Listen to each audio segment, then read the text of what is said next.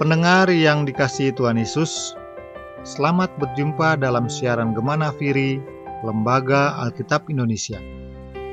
Firman Tuhan yang akan kita baca dan renungkan bersama diambil dari Perjanjian Lama. Keluaran pasal tiga puluh satu ayat satu sampai dengan enam. Demikian firman Tuhan. Berfirmanlah Tuhan kepada Musa. Lihat, telah kutunjuk Besaleel bin Uri bin Hur dari suku Yehuda, dan telah kupenuhi dia dengan roh Allah, dengan keahlian dan pengertian dan pengetahuan dalam segala macam pekerjaan, untuk membuat berbagai rancangan supaya dikerjakan dari emas, perak, dan tembaga, untuk mengasah batu permata supaya ditatah, untuk mengukir kayu, dan untuk bekerja dalam segala macam pekerjaan. Juga aku telah menetapkan di sampingnya Aholiab bin Ahisamad dari suku Dan. Dalam hati setiap orang ahli telah kuberikan keahlian. Haruslah mereka membuat segala yang telah kuperintahkan kepadamu. Saudara-saudara yang dikasihi Yesus Kristus, manusia harus bertanggung jawab atas kebahagiaan dan rasa hormat terhadap diri sendiri.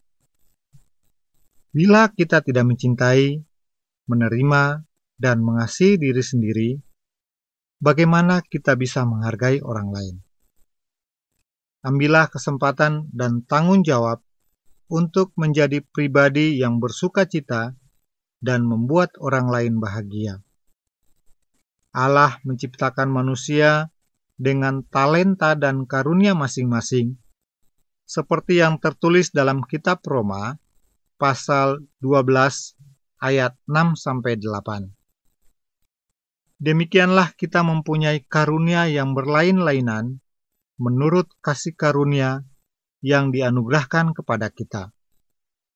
Jika karunia itu adalah untuk bernubuat, baiklah kita melakukannya sesuai dengan iman kita. Jika karunia untuk melayani, baiklah kita melayani. Jika karunia untuk mengajar, baiklah kita mengajar. Jika karunia untuk menasihati, baiklah kita menasihati. Siapa yang membagi-bagikan sesuatu, hendaklah ia melakukannya dengan hati yang ikhlas. Siapa yang memberi pimpinan, hendaklah ia melakukannya dengan rajin. Siapa yang menunjukkan kemurahan, hendaklah ia melakukannya dengan sukacita. Saudara-saudaraku, marilah kita gunakan semua karunia Tuhan semaksimal mungkin. Kembangkan kelebihan dan perbaiki kelemahan kita, serta bersiaplah rendah hati.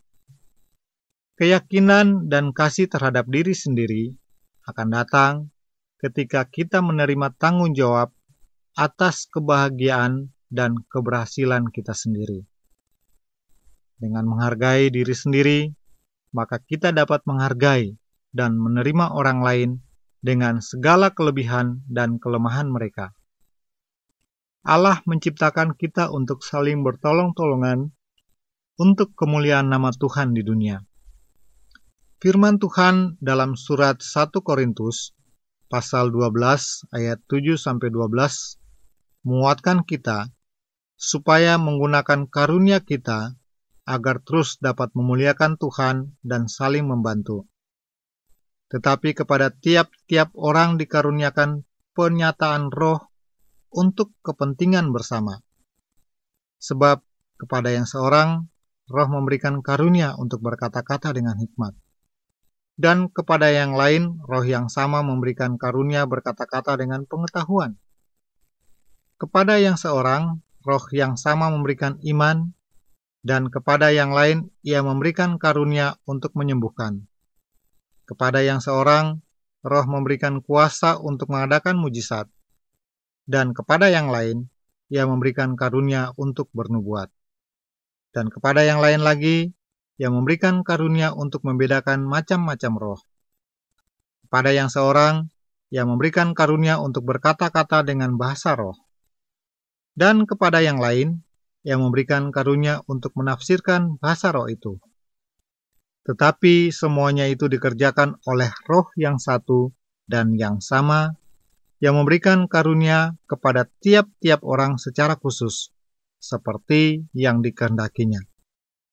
Karena sama seperti tubuh itu satu dan anggota-anggotanya banyak, dan segala anggota itu sekalipun banyak, merupakan satu tubuh, demikian pula Kristus. Saudara-saudara yang dikasihi Yesus Kristus, nilai diri kita tidak ditentukan oleh penampilan, tetapi tergantung pada apa yang berdiam di dalam hati dan jiwa. Bisa saja orang berpenampilan rajin dan keren, tetapi memiliki hati yang jahat, suka menipu, suka korupsi, dan lain sebagainya.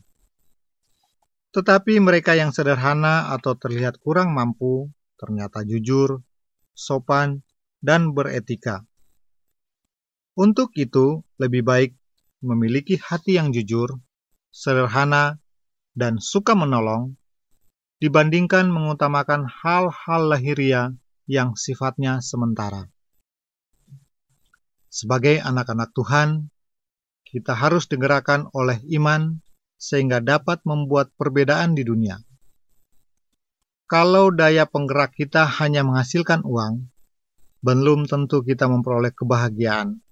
Karena hidup kita hanya berisi ketidakpuasan akan apa yang telah kita miliki. Maraknya kasus korupsi di berbagai negara tidak lain karena manusia tidak pernah puas dan tidak pernah mengucap syukur. Nilai-nilai kekristenan bertolak belakang dengan nilai-nilai duniawi.